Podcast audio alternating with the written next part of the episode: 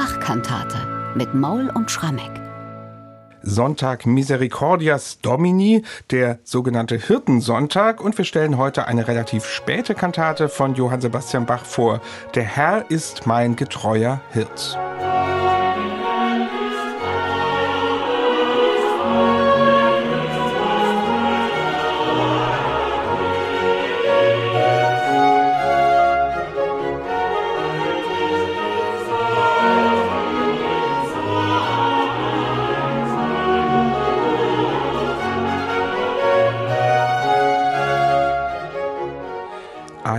Späte Bachkantate behandeln wir also heute. Entstanden ist sie zum Hirtensonntag des Jahres 1731 in Leipzig.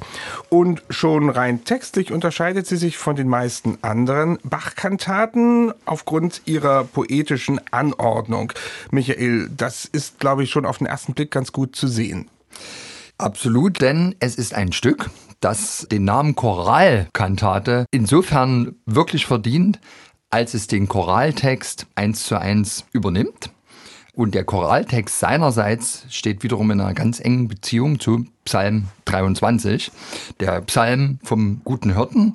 Und es ist tatsächlich so, dass der Textdichter unseres Chorals, Wolfgang Mäuslin, hat den Choral um 1530 in Augsburg erscheinen lassen. Der hat sich Wort für Wort am Psalm in Luthers Übersetzung abgearbeitet und hat im Grunde genommen eine gereimte Version des Psalms geliefert. Mal ein kurzes Beispiel. Die Verse 2 und 3 von Psalm 23 lauten, er weidet mich auf einer grünen Aue und führet mich zum frischen Wasser. Er erquicket meine Seele, er führet mich auf rechter Straße um seines Namens willen. Und der Herr Mäuslin hat daraus dann in Versen gemacht, zum reinen Wasser er mich weist, das mich erquicken tue. Das ist sein frohnheiliger Geist, der macht mich wohlgemute, also das ist hier so eine kleine Ausschmückung. Er führet mich auf rechter Straße, das ist auch wieder übernommen aus dem Psalm, seiner Geboten ohne Ablass, von wegen seines Namens willen. Und damit ist es tatsächlich einfach nur eine gereimte Variante des Psalms. Und Bach nimmt sich nun diesen Choraltext vor und verwandelt ihn eben in eine Choralkantate, ohne in den Text einzugreifen. Das ist ja bei Bach nicht ganz so häufig, dass er einen kompletten Choral sozusagen eins zu eins umsetzt in eine Kantate. Aber es ist ja nicht ganz einfach. Es ist natürlich einfacher, wenn der Textdichter da ein- und Rezitative schon vorgedichtet hat. Ja. Was sind denn hier so die besonderen Herausforderungen? naja, wirklich insofern erhöhte Schwierigkeit, weil es ja bedeutet, man muss aus einer Dichtung die in jeder Strophe einheitliche Versmaße und so weiter hat, ganz vielfältige Gattungen machen. Chor, Eingangschor, das geht Arie, noch. geht auch noch. Rezitativ, das ist schon schwieriger, mhm. weil das ja eigentlich eher von den unregelmäßigen Metren lebt. Ja gut, Schlusschoral ist dann wieder easy. Also insofern wirklich Herausforderung. Der Vorteil ist, hier arbeitet dann Bach mit einem Text, den tatsächlich jedermann kannte. Und so war Bachs Kreativität gefragt. Es gab, glaube ich, im eigentlichen Choralkantatenjahrgang 1724, 25 nur einen einzigen Fall, wo mal kein Textdichter umgedichtet hat. Das war, glaube ich, am siebten Sonntag nach Trinitatis. Allerdings bei den nachkomponierten Choralkantaten, die dann eben zweite Hälfte 1720er Jahre oder eben in den 1730er Jahren noch entstehen, da kommt es gar nicht so selten vor. Vielleicht, weil Bach gar nicht der Textdichter mehr zur Seite stand oder er jetzt gesagt hat, ach, ich bin tatsächlich so kreativ, ich mache selbst aus Choralstrophen noch in sich schlüssige Rezitative und jetzt gucken wir mal, ob das in dieser Kantate gelungen genau, ist. Genau, das werden wir gleich mal prüfen. Dieses Lied, das passt ja nun wirklich wie die Faust aufs Auge zum Hirtensonntag, nämlich dieser Psalm, der Herr ist mein getreuer Hirt. Die Melodie ist allerdings eine geborgte, auf die das Lied damals gesungen wurde. Allein Gott in der Höhe Wohl vertraut. Wohl vertraut. Kennt, kennt jeder, auch, auch heute noch. Ja. Allerdings muss man sagen, sagen, diese Melodie findet sich nicht in allen fünf Sätzen wieder. Ja, wobei das auch jetzt nicht ganz unüblich ist, generell für die Choralkantaten. Natürlich verbindlich im Eingangschor, da kunstvoll verarbeitet. Natürlich ebenfalls verbindlich im Schlusschoral. Und dann haben wir eigentlich nur noch eine Andeutung im Duett. Das ist eben der Vers 4. Da wird mit den Floskeln des Chorals gearbeitet. Ansonsten ist da Bach sehr frei in seiner mhm. musikalischen Ausdrucksweise. Also in den übrigen Sätzen macht er sich frei vom Choral. Choral, aber nicht frei vom Text. Fünf Verse sind es, die hier vertont sind, das haben wir schon erwähnt, in fünf verschiedenen Formen könnte man auch sagen. Also zunächst ein großer kunstvoller Chor, dann eine Arie, dann ein Rezitativ, dann ein Duett und am Schluss ein schlichter Choral. Wir fangen einfach mal vorn an mit dem mhm. Eingangschor. Da hat Bach wirklich eine sehr feierliche Form gewählt. Zum Beispiel treten da Hörner auf. Fragt man sich, was haben Hörner jetzt mit Hirten zu tun? Das ist eine gute Frage, lieber Bernhard. Ich habe auch drüber nachgedacht. Die Hirten spielen ja meines Erachtens nicht Horn, sondern die sind ja eher sozusagen die Flöten- und die Schalmeinspieler. Mhm. Ich finde keine richtige Erklärung. Vielleicht gibt es aber eine, wenn man sich das Autograph der Kantate anschaut muss man sagen, es ist eines der schönsten Bach-Autographe, die ich kenne. Aha. Namentlich der Eingangschor, der hat einen ganz kalligraphischen Charakter. Danach wird die Handschrift etwas flüchtiger. Man könnte dem jetzt auch entnehmen, dass vielleicht der Bach in dieser Partitur den Eingangschor, als er ihn niederschrieb, gar nicht ersonnen hat, sondern dass vielleicht die Musik doch schon existierte mhm. und vielleicht ursprünglich einen anderen Text hatte. Vielleicht existierte auch erstmal nur der Orchestersatz und der Choreinbau sah ganz anders aus. Ich meine, allein Gott in der Höhe sei ja. er, auf diese Melodie gibt es viele Choraltexte. Also vielleicht hat sich Bach ja hier wiederverwendet mhm. und der ursprüngliche andere Choraltext der hat das vielleicht mit den Hörnern näher gelegt. Ich habe aber trotzdem jetzt keine Idee, was es ist.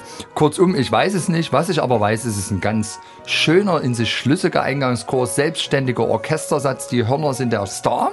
Und dann wird sehr schön der Choral eingebaut. Cantus Firmus im Sopran, die anderen drei Gesangsstimmen umspielen das sehr schön motettisch. Was ich allerdings auch sagen muss, es ist auch in sich ganz stringent und ich würde mal sagen, ohne jegliche überflüssige Note. Unter all den Eingangssätzen der Choralkantaten ist das wahrscheinlich einer der kürzesten. Irgendwie ist es auch ein kurz- und bündig Stück.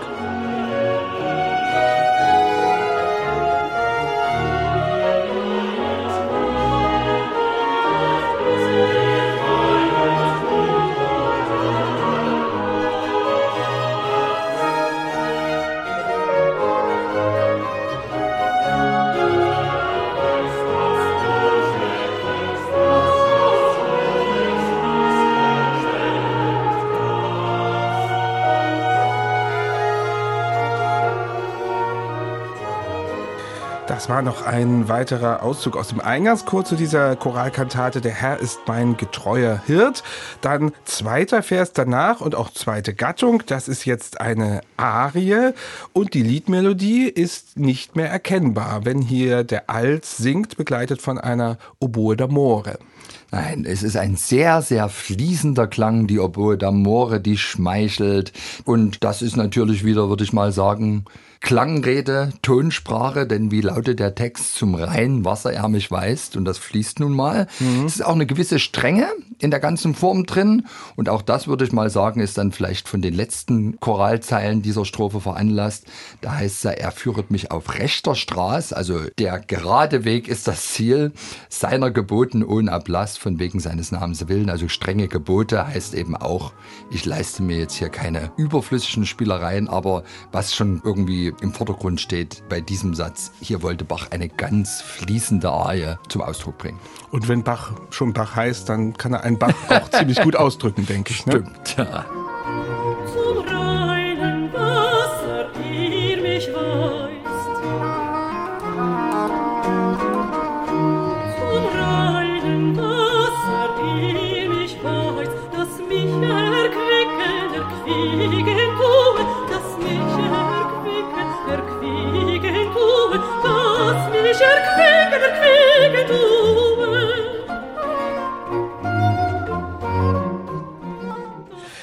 Das war das reine Wasser in der Altarie dieser Kantate. Und danach kommen wir schon zum schwierigsten Bestandteil der Kantate. Das haben wir ja vorhin schon begründet. Das Rezitativ. Also eine Liedstrophe wird hier zum Rezitativ umgearbeitet. Wie macht das Bach? Na, meisterhaft. Ist klar, ich Logo. Finde, ja, es aber ist, es bisschen ist, mehr begründen bitte jetzt. ja, ja, es ist mein Lieblingssatz der Kantate ah. tatsächlich. Wartet auch schon mal im Text mit vielen Herausforderungen auf, weil es um große Affekte geht. Und ob ich wandert im finstern Tal, fürcht ich kein Ungelücke, in Verfolgung Leiden, Trübsal und dieser Welte Tücke. Denn du bist bei mir stetiglich, dein Stab und Stecken tröstet mich, auf dein Wort ich mich lasse. Und Bach nimmt eine Art Zweiteilung vor. Es geht erstmal los mit etwas, was viel mehr Arioso ist als Rezitativ. Ein kleines Generalbassmotiv wird erstmal mehrfach gespielt, also so richtig ostinatorhaft. Und das wird aufgegriffen vom Sänger, vom Bass. Also das wandert gewissermaßen durch die Stimmen und mhm. das ist natürlich wieder wunderbare Textauslegung und ob ich wandert im finstern Tal, aber wenn dann eben von fürcht ich kein Ungelücke in Verfolgung leiten Trübsal die Rede ist, da wird es dann plötzlich ein ganz spannendes, gesprochenes Rezitativ, diese harmonischen Ausweichungen, die der Bach den Bass vornehmen lässt. Wow, also da läuft es einem kalt den Rücken runter, sehr kühn. Ob ich wandert im finstern Tal, im finstern Tal, fürcht ich doch kein Ungelück. In Verfolgung, Leiden, Trübsal und dieser Welt Tücke. Denn du bist bei mir stetig,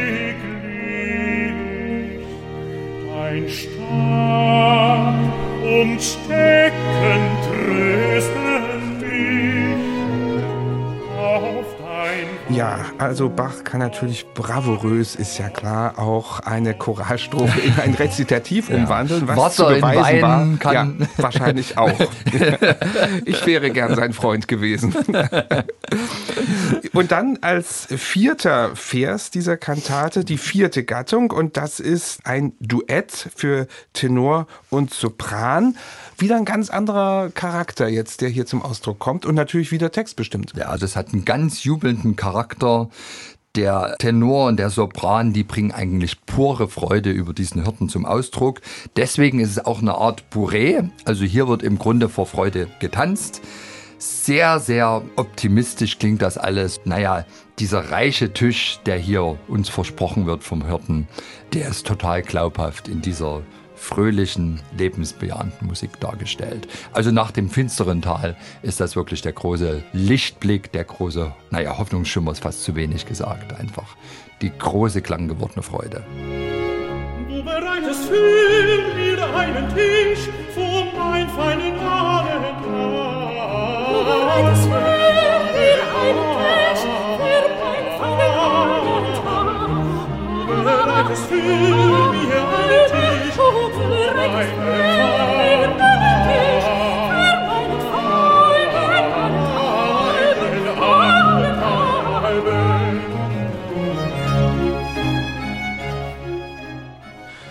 Das ist das Duett am Schluss oder fast am Schluss dieser Kantate. Danach folgt noch der Schlusschoral, schlicht gesetzt, aber wieder mit den Hörnern versehen als Begleitstimmen, so dass das auch noch mal einen ganz festlichen Abschluss erhält.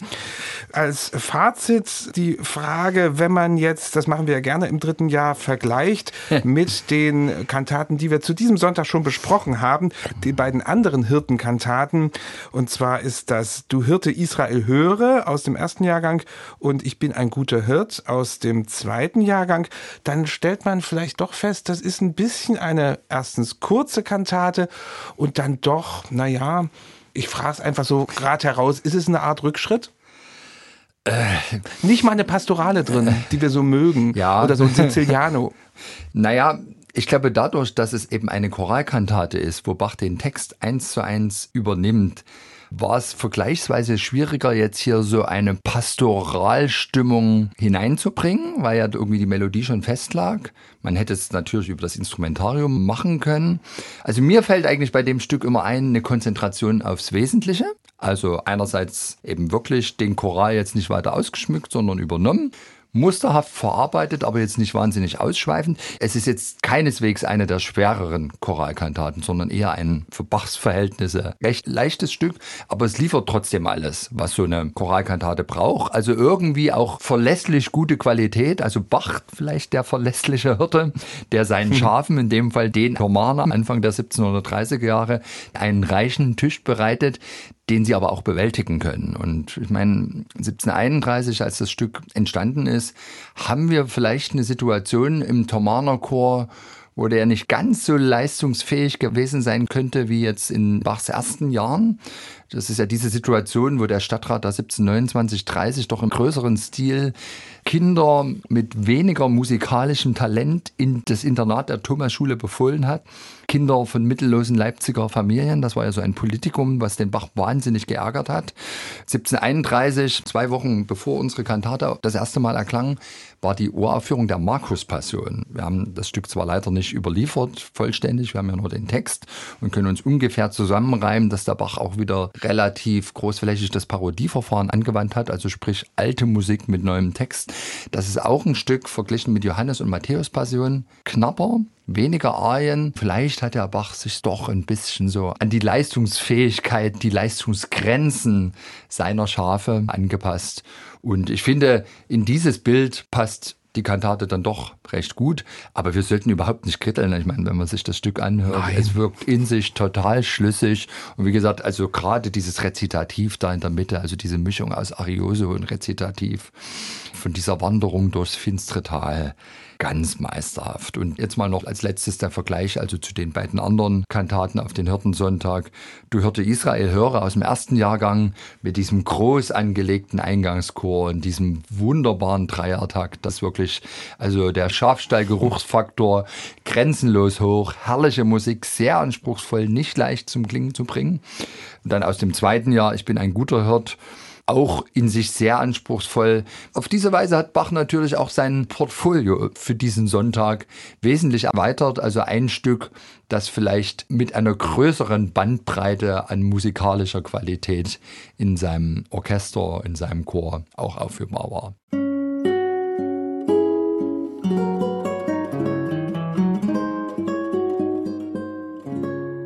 MDR Classic